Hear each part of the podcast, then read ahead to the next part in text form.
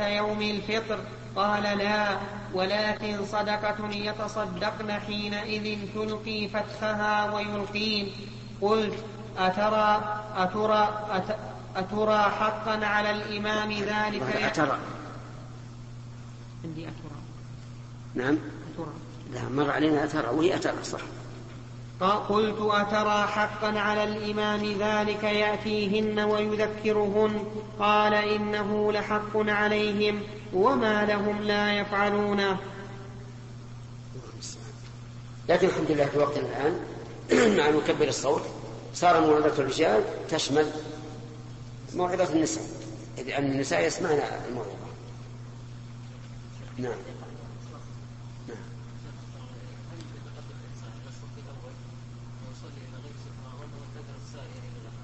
نعم. نعم. أي نعم.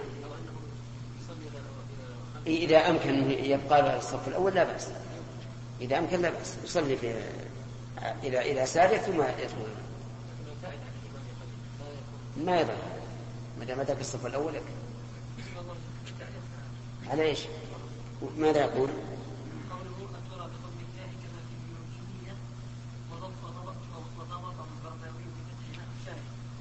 إيش؟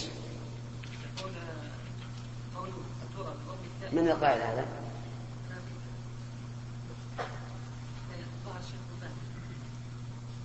هذا فتح؟ لا مو الشيخ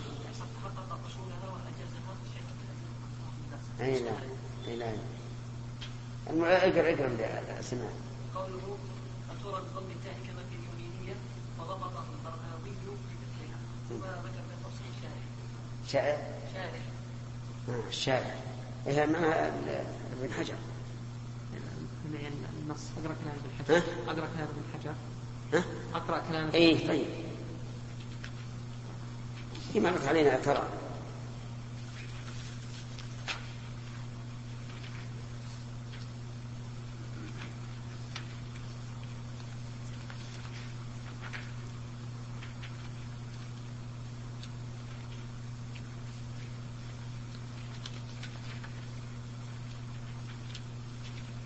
مرت علينا في باب الخروج إلى المصلى بعيد منه باب المشي وركوب البعيد. في هذا الباب يقول أترى قلت لعطاء أترى حقا على الإمام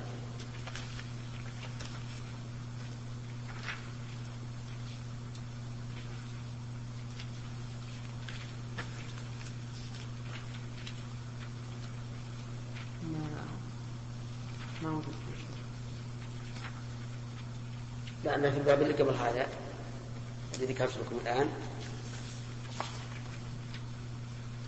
الباب الذي ذكرت لكم في باب المشي والركوب إلى العيد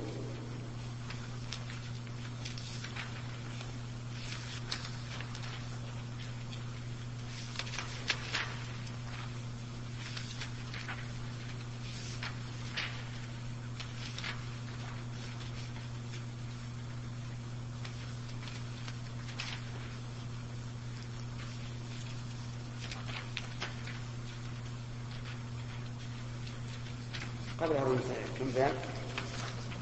نعم اي نعم باب المشي والركوع في آخر حديث منه. قال قلت لعطاء أترى حقا على الإمام؟ نعم ترى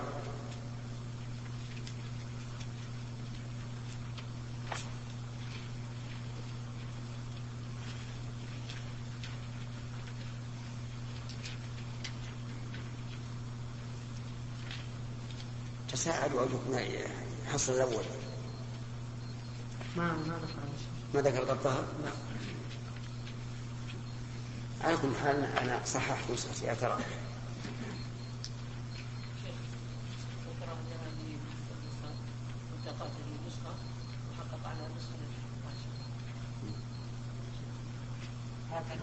ها؟ إيش؟ إيه وين؟ ها؟ تسعة إيش؟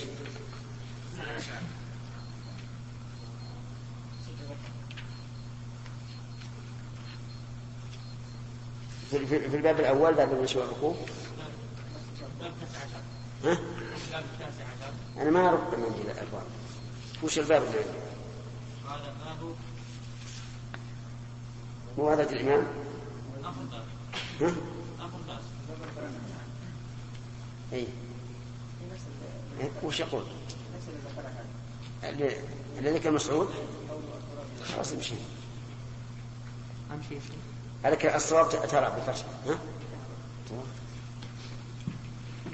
الصلاة والسلام على أشرف الأنبياء والمرسلين نبينا محمد وعلى آله وأصحابه أجمعين. أما بعد فقد قال الإمام البخاري رحمه الله تعالى في صحيحه في كتاب العيدين في باب موعظة الإمام النساء يوم العيد.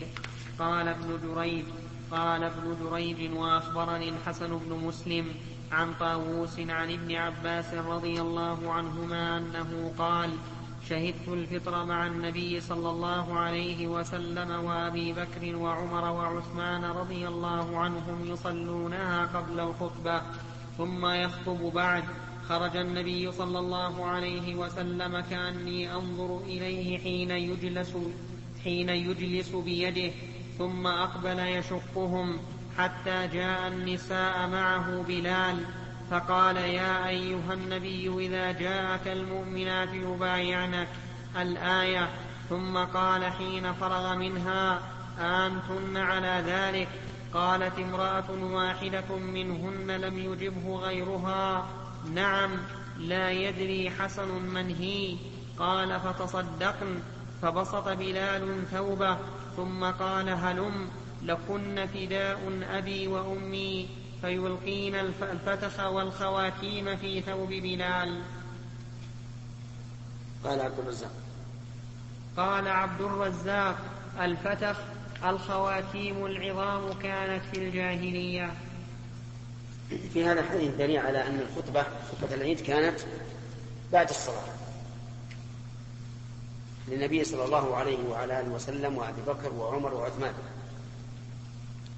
وفي أيضا دليل على أن الإنسان يجلف الناس إذا خاف أن يقوموا وينفروا لأن النبي صلى الله عليه وسلم كان يجلسهم لما انتهى من الخطبة جلسهم لئلا ينفروا ويقوموا ويحصل بذلك اللغط والفوضى. وفي أيضا أن الرسول عليه أنه يجوز للإنسان إذا كان هناك حاجة أن يتخطى الرقاب ويشق الناس. كالإمام مثلا يتقدم إلى المكان صلاته وكذلك لو أراد أن يتكلم مع أحد لمصلحة عامة فلا بأس لأنه يقول أقبل يشقهم حتى جاء النساء. وفيه تذكير النساء بالبيعة. التي قال الله عنها يا أيها النبي إذا جاءك المؤمنات يبايعنك على أن لا يشركن بالله شيئا ولا يسرقن ولا يزنين إلى آخره. وفي أيضا تقرير هذه البيعة على النساء لقول أنتن على ذلك. وفيه جواز فداء الأب أن يكون الأب والأم فداء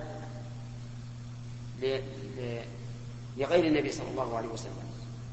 ولكن الظاهر أن بلال رضي الله عنه قال لكن فداء أبي وأمي لأنهما لم يكونا مسلمين.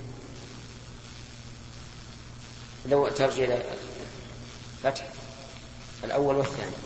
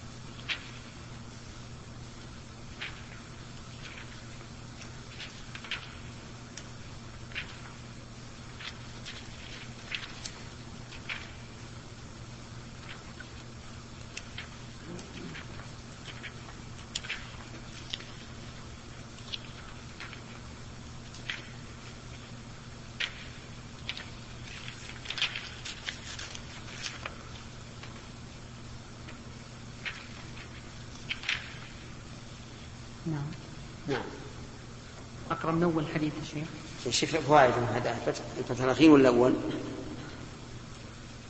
هذا الفتح الأخير ولا الأول؟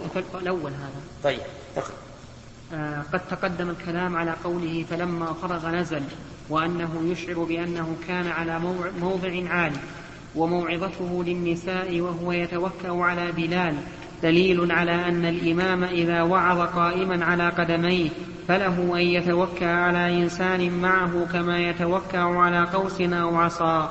وفيه أن النبي صلى الله عليه وسلم لما انتقل من مكان خطبته للرجال أشار إليهم بيده ألا يذهبوا.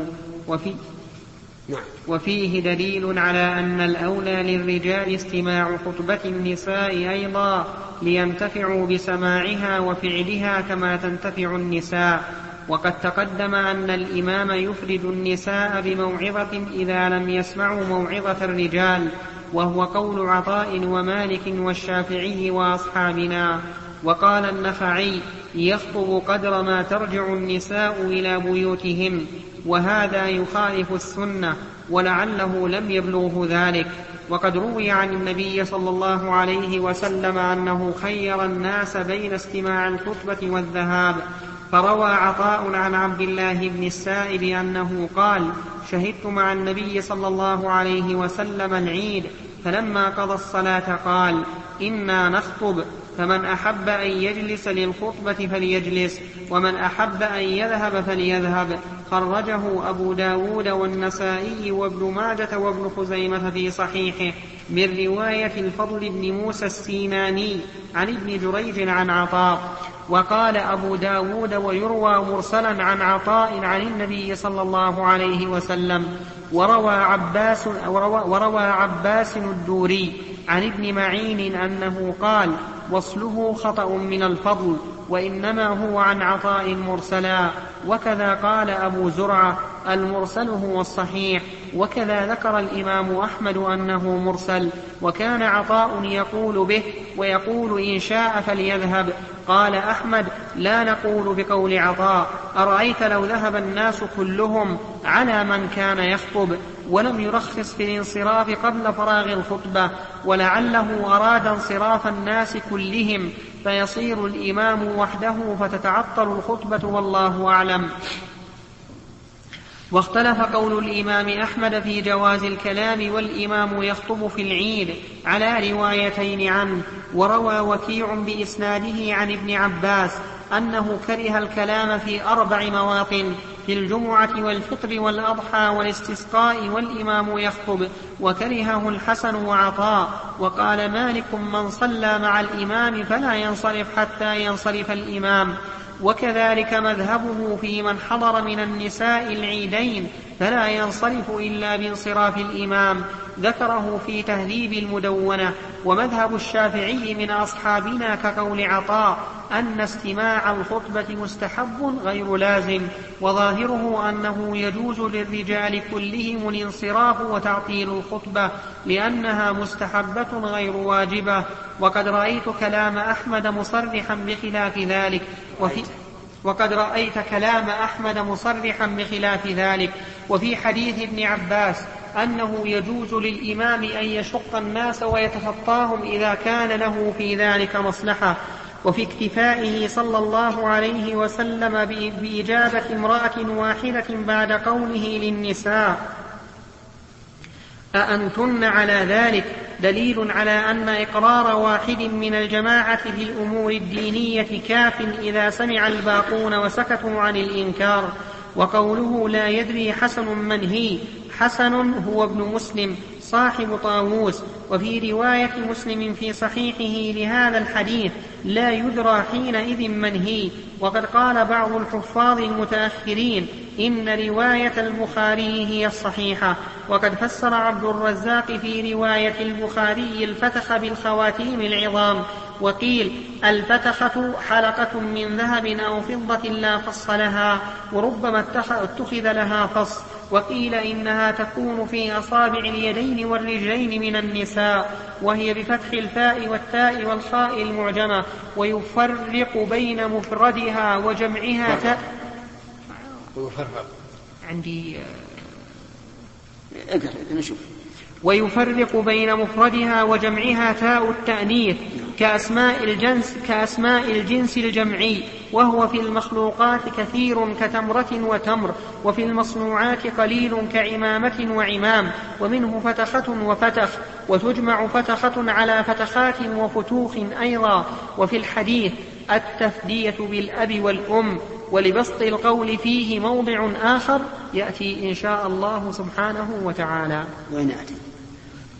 ما ذكر في الحاشية ما ذكر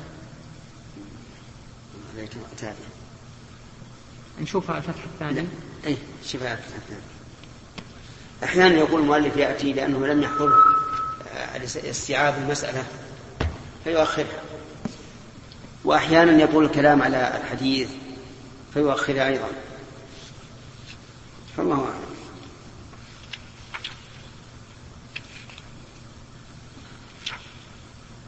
نعم. نعم.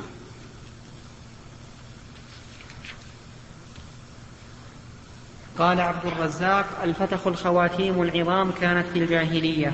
لم يذكر عبد الرزاق في أي شيء كانت تلبس.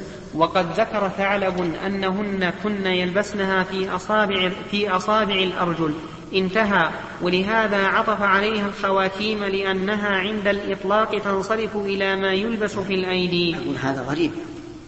إنها عظام خواتيم عظام وتلبس في أصابع الرجل في صعوبة. أليس كذلك؟ لا سيما يلبس في كل الأصابع.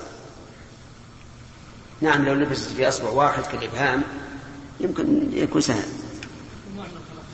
نعم خلخيل في الساق. هذا يقول في الأصابع. نعم. ولهذا عطف عليها الخواتيم لأنها عند الإطلاق تنصرف إلى ما يلبس في الأيدي وقد وقع في بعض طرقه عند مسلم هنا ذكر الخلاخيل وحكي عن الأصمعي أن الفتخ الخواتيم التي لا خصوص لها فعلى هذا هو من عطف الأعم على الأخص.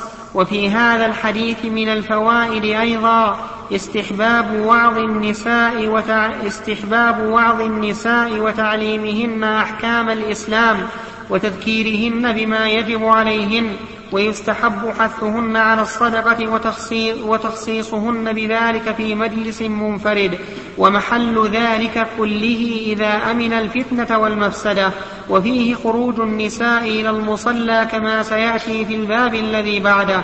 وفيه جواز التفدية بالأب والأم. فقط. ثم قال وملاطفة العامل بس. فقط. ها؟ فقط. أي يقول ما ولا ذكر يأتي نعم. وملاطفة العامل على الصدقة بمن يدفعها إليه. طبعا كل حال إذا إذا ثبت أن أبو بلال ليس مسلمين فالأمر ظاهر. لكن إذا كان مسلمين ففي نفس الشيء من يحقق لنا هذا؟ علي؟ طيب. ها؟ إيش؟ عند إيش؟ نشوف إيش طيب.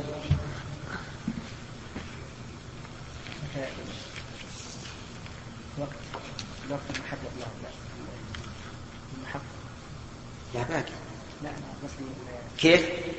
سيحقق هذه المسألة؟ أي غدا نجيبها ما هي مشكلة؟ عندك اختبار؟ عندك اختبار؟ طيب. قال قوله لكنا بضم الكاف وتشديد النون لأنه خطاب للنساء فإذا وقع له هلم متعديا تدخل عليه اللام يقال هلم لك هلم لكما هلم لكم هلم لك بكسر الكاف هلم لكما هلم لكن قوله فداء. إذا كسر الفاء آه، إذا إذا كسر إذا كسر الفاء يمد ويقصر وإذا فتح فهو مقصور والفداء فكاك الأسير. يقال فداه يفديه فداء وفدى وفاداه يفاديه مفاداه إذا أعطى فداءه وأنقذه وفداه بنفسه وفداه إذا قال له جعلت فداك وقيل المفاداه أن, يفت أن يفتك الأسير بأسير مثله. يفتك. أن يفتك, الأس أن يفتك الأسير بأسير مثله. وقوله فداء مرفوع لأنه خبر لقوله أبي وأمي عطف عليه والتقدير أبي, والتقدير أبي وأمي مفدا لكن قوله فيلقين. الفوائد. الفوائد. الفوائد قال ووعظهن فهو خاص به عند العلماء لأنه أب لهن. وهم مجمعون أن الخطيب لا يلزمه خطبة أخرى للنساء ولا يقطع خطبته ليتمها عند النساء وفيه جواز التفدية بالأب والأم. خلاص؟ إذا ابن ابن رجب هو مكمل كم شرح البخاري؟ لا ما كمل. نعم. ما بقى علينا إلا أبوا إلا أبواء بلال. إذا كان كفرا زال الإشكال نعم. إيش؟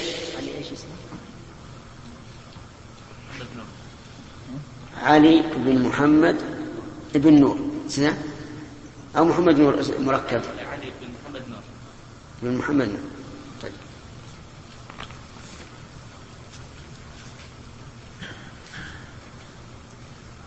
باب إذا ما كنا جبال باب إذا لم يكن لهن جلباب في العيد. حدثنا أبو معمر قال حدثنا عبد الوارث قال حدثنا أيوب عن حفصة بنت سيرين أنها قالت كنا نمنع جوارينا أن يخرجن يوم العيد. فجاءت امرأة فنزلت قصر بني خلف فأتيتها فحدثت أن زوج أختها غزا مع النبي صلى الله عليه وسلم اثنتي عشرة غزوة فكانت أختها معه في ست غزوات فقالت فكنا نقوم على المرضى ونداوي الكلمة. فقالت يا رسول الله. كلمة يعني جرحى. لكنهن لا يشتركن في القتال إنما يخدمن الرجال فيما يحتاج إلى الخدمة فيه. لأن الرجال مشتغلون في القتال. فهن يخدمن الرجال فيما يقدرن عليه. نعم. فقالت يا رسول الله على إحدانا بأس إذا لم يكن لها جلباب ألا تخرج؟ فقال لتلبسها صاحبتها من جلبابها فليشهدن الخير ودعوة المؤمنين. قالت حفصة فلما قدمت أم عطية أتيتها فسألتها أسمعت في كذا أسمعت في كذا وكذا؟ قالت نعم بأبي وقلما ذكرت النبي وقلما نعم؟ وقلما ذكرت. عندي كسر التاء. ذكرت إيه؟ سم. ذكرت النبي. وقلما ذكرت النبي صلى الله عليه وسلم إلا قالت بأبي. قالت ليخرج, ليخرج قالت لي ليخرج العواتق. قالت ليخرج العواتق وذوات الخدور أو قال العواتق وذوات الخدور. إذن الأولى اللفظ الأول قال سم. ليخرج العواتق. قال ليخرج العواتق وذو... لي... ليخرج ليخرج العواتق ذوات الخدور. أو قال العواتق وذوات الخدور شك أيوب والحيض ويعتذر الحيض المصلى وليشهدن الخير ودعوة المؤمنين. قالت فقلت لها آه الحيض قالت نعم. أليس الحائض تشهد عرفات وتشهد كذا وتشهد كذا؟ في هذا الحديث قد يستدل على أنه يجوز للمرأة أن تمرض الرجل كقولها كنا نقوم على المرضى ونداوي الكلمة أي المجروحين. فيقال نعم لا بأس لكن بشرط الضرورة. إذا لم يجد إذا لم يوجد ممرض للرجال فنعم لا بأس أن تمرض المرأة. ولكن بشرط أن تؤمن الفتنة فإن لم تؤمن الفتنة فالتمريض حرام. نأخذ, نأخذ هذا من الأدلة العامة في الشريعة الإسلامية أن ما كان سببا للفتنة فإنه محرم ممنوع وعلى هذا فيختار أن تكون الممرضة إذا دعت الحاجة إليها من كبار السن اللاتي لا يخشى منهن الفتنة. وفي هذا الحديث دليل على أنه لا بد للمرأة إذا خرجت إلى السوق أن يكون لها جلباب والجلباب بمنزلة العباءة وأنها لا تخرج بثياب البيت التي تصف حجم المرأة كتفيها ورقبتها وخصرها وما أشبه ذلك. وفيه أيضا الحث على العارية لا سيما فيما يكون سببا فيما يكون عونا على الخير يقال لتلبسها صاحبتها من جلبابها. وفي وفي أيضا من الفوائد آه، أن المرأة حائض تشهد مجالس الذكر وأماكن العبادة إلا أنها لا تمكث في المسجد بدليل قوله يعتزل الحيض المصلى.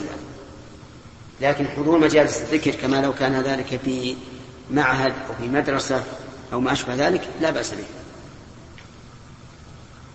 نعم. باب اعتزال الحيض الحيض الحيض المصلى. حدثنا محمد بن المثنى قال حدثنا ابن أبي عدي عن ابن عون عن محمد أنه قال قالت أم عطية أمرنا أن نخرج فنخرج ال... أمرنا أن نخرج فنخرج الحيض والعواتق وذوات الخدور. قال ابن عون أو العواتق ذوات الخدور. فأما الحيض فيشهدن جماعة المسلمين ودعوتهم ويعتزلن مصلاهم. استدل العلماء بهذا على أن مصلى العيد مسجد وذلك لأن النبي صلى الله عليه وسلم أثبت له أحكام المسجد. وأما المصلى الذي ليس مسجدا كالمصلى الذي يكون في المدارس أو في أماكن العمل فإنه ليس بمسجد فيجوز للحائض أن تمكث فيه. نعم. باب النحر والذبح يوم النحر بالمصلى. حدثنا عبد الله بن يوسف قال حدثنا الليث قال حدثني كثير بن فرقد عن عن نافع عن ابن عمر أن النبي صلى الله عليه وسلم كان ينحر أو يذبح بالمصلى. أو كان ينحر أو يذبح الظاهر أنه شق من الراوي. ويجوز أن تكون بمعنى الواو يعني كان ينحر ويذبح. وهذا هو ظاهر صنيع البخاري رحمه الله يعني الترجمة باب النحر والذبح يوم النحر بالمصلى وإنما كان هذا هو المشروع لسببين السبب الأول لإظهار الشعيرة هذه الشعيرة العظيمة فإن البنة من شعائر الله. والذبح من شعائر الله. فكونها تكون في المصلى أظهر للشعيرة. والثاني من أجل أن تقسم لحومها على الفقراء صدقة وعلى الأغنياء هدية. وهل يشرع لغير الإمام ذلك؟ الجواب نعم يشرع حتى لغير الإمام أن يذبحوا في المصلى. وهل المراد في المصلى ما حوله أو في المصلى نفسه الذي هو مكان الصلاة. المراد الأول أي ما حول المصلى لأن المصلى مسجد لا يجوز أن تسفك فيه الدماء لأنها تلوثه وتنجسه. وهذه السنة هذه السنة هجرت من أزمنة بعيدة لم نعهدها ولم يعهدها ولم تنقل عن آبائنا وأجدادنا هجرت من زمان. ومع ذلك هي من السنة. نعم. باب نعم. نعم. صلى العيد. نعم. أي نعم. يصلى فيه ركعتان تحية المسجد. نعم. ذكرنا هذا سابقا لو ترجع الشريف لأن بحثنا فيه بحث بحثا جيدا نعم.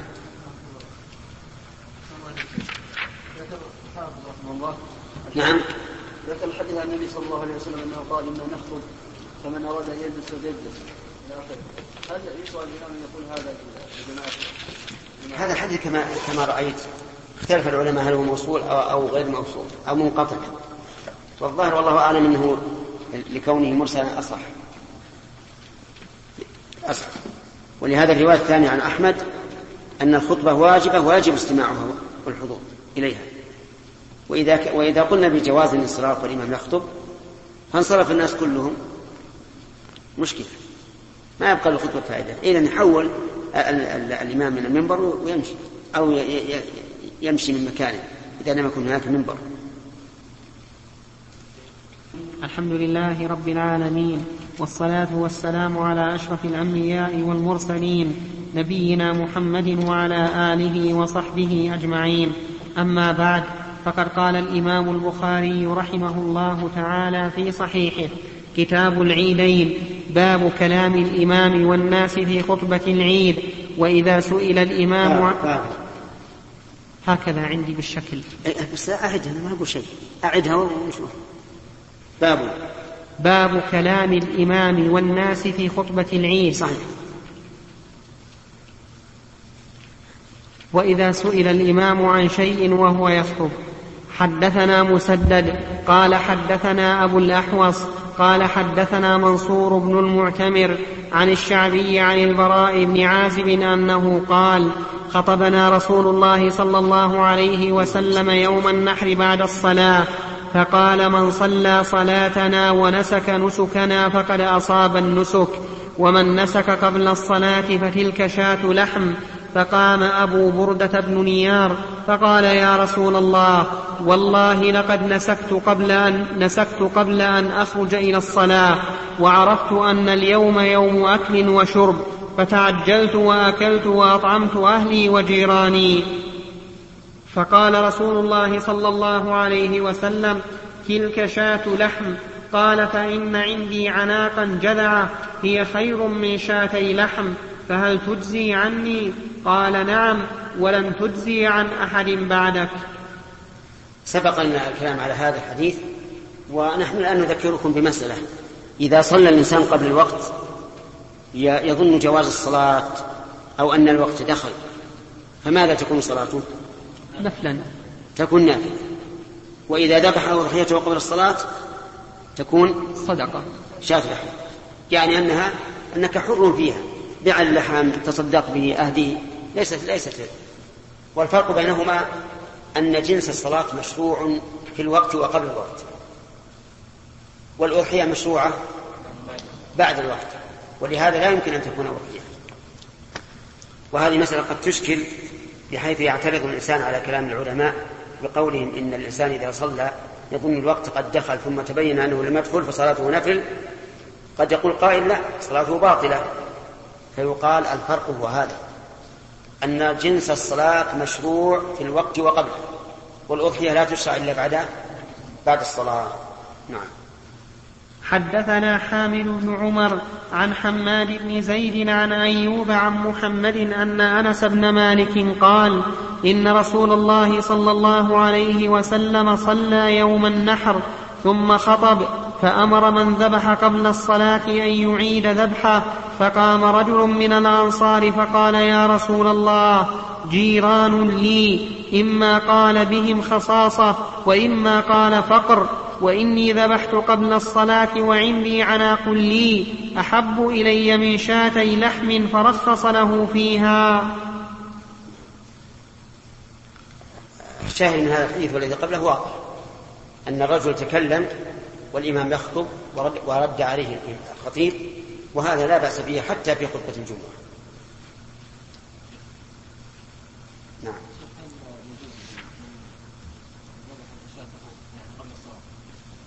ولم يذبح ولم لا من لم من لم يذبح مسنة من من الغنم يجوز له ان يذبح الجذع وإن لم يكن قبل الوقت أو أنه لابد أن يطلق عليه وصف لم لا تجزي عن أحد بعده كما قال الرسول لا تجزي عن أحد بعده حدثنا مسلم قال حدثنا شعبة عن الأسود عن جندب أنه قال صلى النبي صلى الله عليه وسلم يوم النحر ثم خطب ثم ذبح فقال من ذبح قبل أن يصلي فليذبح أخرى مكانها.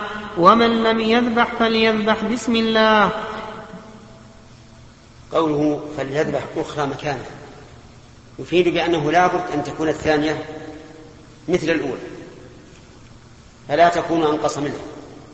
مع أنه لو عينها ابتداء لجاز أقل ما يجزي. لكن إذا كانت بدلا عن شيء عينه أولا فإنه يجب أن تكون على مثل ما على مثل ما عين. وفي قوله عليه الصلاة والسلام ومن لم يذبح فليذبح بسم الله. دليل على أنه لا بد من التسمية وأنه لا يحتاج أن يذكر من هي له عند الذبح وأنها تكفي النية. والتسمية على الذبيحة على القول الراجح شرط لا تحل الذبيحة بدونها حتى لو تركها الإنسان ناسيا فإن الذبيحة لا تحل لقول الله تبارك وتعالى ولا تأكلوا مما لم يذكر اسم الله عليه وإنه أي أكلكم لفسق وفي هذه الحال قد يعترض معترض فيقول أليس الله تعالى قد قال ربنا لا تؤاخذنا إن نسينا وأخطأنا فنقول بلى وليس على الذابح إثم لأنه ذبح ناسي للتسمية لكن الآكل ما عذره. لو أكل ناسيا أو جاهلا هل هل عليه شيء؟ لا, لا. لدخوله في قوله ربنا لا تؤاخذنا إن نسينا أو أخطأنا أو أخطأنا. لأن عندنا لأن لدينا فعلين. فعل الذابح هذا لا يؤاخذ به لأنه ناس. وفعل الآكل إذا تعمد أن يأكل مما لم يذكر اسم الله عليه فإنه لا عذر له. وهذا الذي ذكرته هو اختيار شيخ الإسلام ابن تيمية رحمه الله. وقد روي أيضا عن بعض السلف ومن ذكر الإجماع على أنها تحل مع النسيان فقد أخطأ كابن جرير رحمه الله. فإن الصواب أن الخلاف مشهور من قديم. باب من وفي قوله فليذبح بسم الله إشارة إلى أن الجار والمجرور يتعلق بفعل مناسب للحال. وهذه مر علينا اختلاف العلماء في تعلق في متعلق البسملة. بسم الله الرحمن الرحيم. إذا قلت إذا قلت عند القراءة بسم الله الرحمن الرحيم. ماذا تقدم؟ أقرأ. أقرأ. لقوله فليذبح بسم الله. بعضهم يقول أبتدئ بسم الله الرحمن الرحيم. بعضهم يقول ابتدائي. بعضهم يقول قراءة. والصواب أنك تقدر فعلا مناسبا لما تريد أن تفعله. نعم. باب من خالف نعم سؤال هو أن رجلا يرى يعني أن النسيان لا يضر. ثم قدم الذبيحة. وآخر يرى أن أنه لا تجزي أنه شر. هل يأكل معه؟ بناء على من اللي يأكل معه؟ الذي يرى أنها شر. لا لا يجوز. لا يجوز أن يأكل لا من اللحم ولا من الطعام الذي طبخت فيه والفرق بين بين مسألة لحم الإبل الفرق ظاهر. لأن لحم الإبل ما باشر النجاسة ولا باشر الحرام. لكن هذا الآن يعتقد أن هذا هذا الطعام حرام عليه. لكنه حلال لصاحبه. حرام عليه وهو حلال لصاحبه. هذا اي لكن أنا الصلاة أرى إن إن انها إن إنه ما أكل قبل أنا لم آكل وهو قد أكل. وهو يعتقد إنه لا ينقض الوضوء. فصلاته عندي. صحيح. لكن صلاتي أنا إن كنت قد أكلت فهي حرام. يعني لا أصلي لأنه ينتقض الوضوء. وان لم أكل فأنا على على على طهاره ولهذا لا أمنع الرجل الذي يأكل متروك التسمية لا امنعه يأكل هنيئا مريئا لكن أنا لا آكل. كما كالدخان. إذا كان شخص يرى أنه حرام وأنا أرى أنه حلال نعم أنا أرى أنه حرام وهو يرى أنه حلال. هل يجوز أن آكل؟ أنا أشرب دخان لأن ذاك يعتقد أنه حرام. حلال هي نفس الشيء. نعم. إيش؟ اللي هي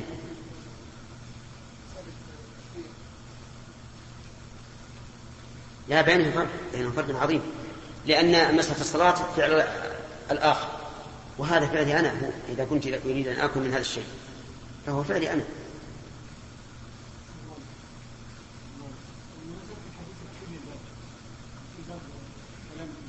نعم. نعم. مختصر مختصر. نعم. استمر. باب من خالف الطريق إذا رجع يوم العيد. حدثنا محمد قال أخبرنا أبو تميلة يحيى بن واضح عن فليح بن سليمان عن سعيد بن الحارث عن جابر أنه قال كان النبي صلى الله عليه وسلم إذا كان يوم عيد خالف الطريق. تابعه يونس بن محمد عن فليح عن سعيد عن أبي هريرة وحديث جابر أصح. هذا أيضا من السنة أنه في يوم العيد إذا خرج من طريق رجع من طريق آخر اقتداء برسول الله صلى الله عليه وسلم. وهذا كاف من كل وجه بالنسبة للمؤمن لقوله تعالى وما كان لمؤمن ولا مؤمنة إذا قضى الله ورسوله أمرا أن يكون لهم الخيرة من أمره. وعلى هذا فلا حاجة إلى أن نتكلف. الحكمة نقول الحكمة في هذا أنه إيش؟ عجيب. أنه فعل النبي صلى الله عليه وسلم يخالف الطريق. وعد بعضهم ذلك إلى صلاة الجمعة. وقال ينبغي في صلاة الجمعة أن يخالف الطريق لأن صلاة الجمعة صلاة عيد. وعدى بعضهم ذلك إلى الصلوات الخمس. بجامع أن الكل صلاة وقال إذا خرج إلى الصلوات الخمس فليخالف الطريق. وعدى بعضهم ذلك إلى كل عبادة يسعى لها. فلو خرج لعيادة المريض أو تشييع جنازة فالأفضل أن يخالف الطريق. وكل هذه الأقيسة أقيسة فاسدة.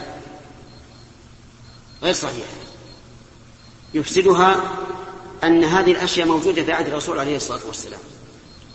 ولم يكن يخالف الطريق فيها. كان يخرج إلى الجمعة ويخرج في الجنازة ويعود المريض ولم ينقل عنه أنه كان يخالف الطريق. وما دام الشيء موجودا سببه في عهد الرسول صلى الله عليه وسلم ولم يكن هناك مانع يمنع من فعله ثم لم يفعله فالسنة تركه. فالصواب أن المخالفة إنما هي في صلاة العيد فقط. كما أن صلاة العيد اختصت بأن تكون في الصحراء. وبناء على هذا نقول إن الحكمة والله أعلم إظهار الشعيرة في جميع طرق البلد. هذه هي الحكمة. وبعضهم قال الحكمة أن يشهد له الطريقان ولكن هذه حكمة غير حكيمة لأن الطريق يشهد للإنسان بما عمل عددا وكيفية وهيئة فإذا راح من طريق ورجع من طريق شهد له الطريق هذا الطريق الواحد بإيش؟ بذهابه وإيابه. بعضهم يقول لأنه ربما يكون في الطريق الأخرى أناس محتاجون غير الطريق الأولى. وهذا وإن كان واردا لكن قد يقول قائل إنه قد تكون الطرق خالية من الذين يتسولون. لأن النبي صلى الله عليه وسلم قال في عيد الفطر أغنوهم عن السؤال في هذا اليوم. على كل حال الحكمة الحكيمة هي أنه فعل الرسول عليه الصلاة والسلام. ثم إذا أردنا أن نستنبط الحكمة فأقرب الحكم أنه من أجل إظهار شعائر هذه الصلاة. نعم. باب إذا فاته العيد يصلي ركعتين. قوله وحديث جابر أصح ما هو الحديث الذي أشار إليه؟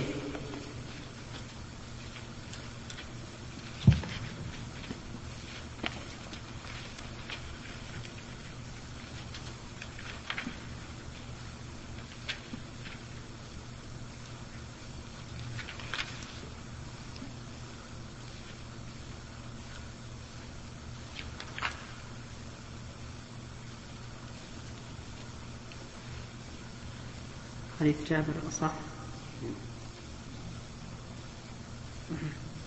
قوله آه وحديث جابر أصح. الكلام اللي ما بعده متعلقا به لو نقرأه زيادة أي تابع أبا تميلة يونس بن محمد البغدادي أبا محمد المؤدب. وقد مر في باب الوضوء مرتين ومتابعته إياه في روايته عن فليح عن سعيد المذكور عن أبي هريرة. هكذا وقع عند الجمهور. رواه البخاري من طريق الفربري ولكن فيه إشكال واعتراض على البخاري لأن قوله وحديث جابر أصح ينافي قوله تابعة لأن المتابعة تقتضي المساواة فكيف تقتضي الأصحية؟ لأن قوله أصح أفعل التفضيل. فيقتضي زيادة على المفضل عليه ويزول الإشكال بأحد الوجهين أحدهما بما ذكره أبو علي.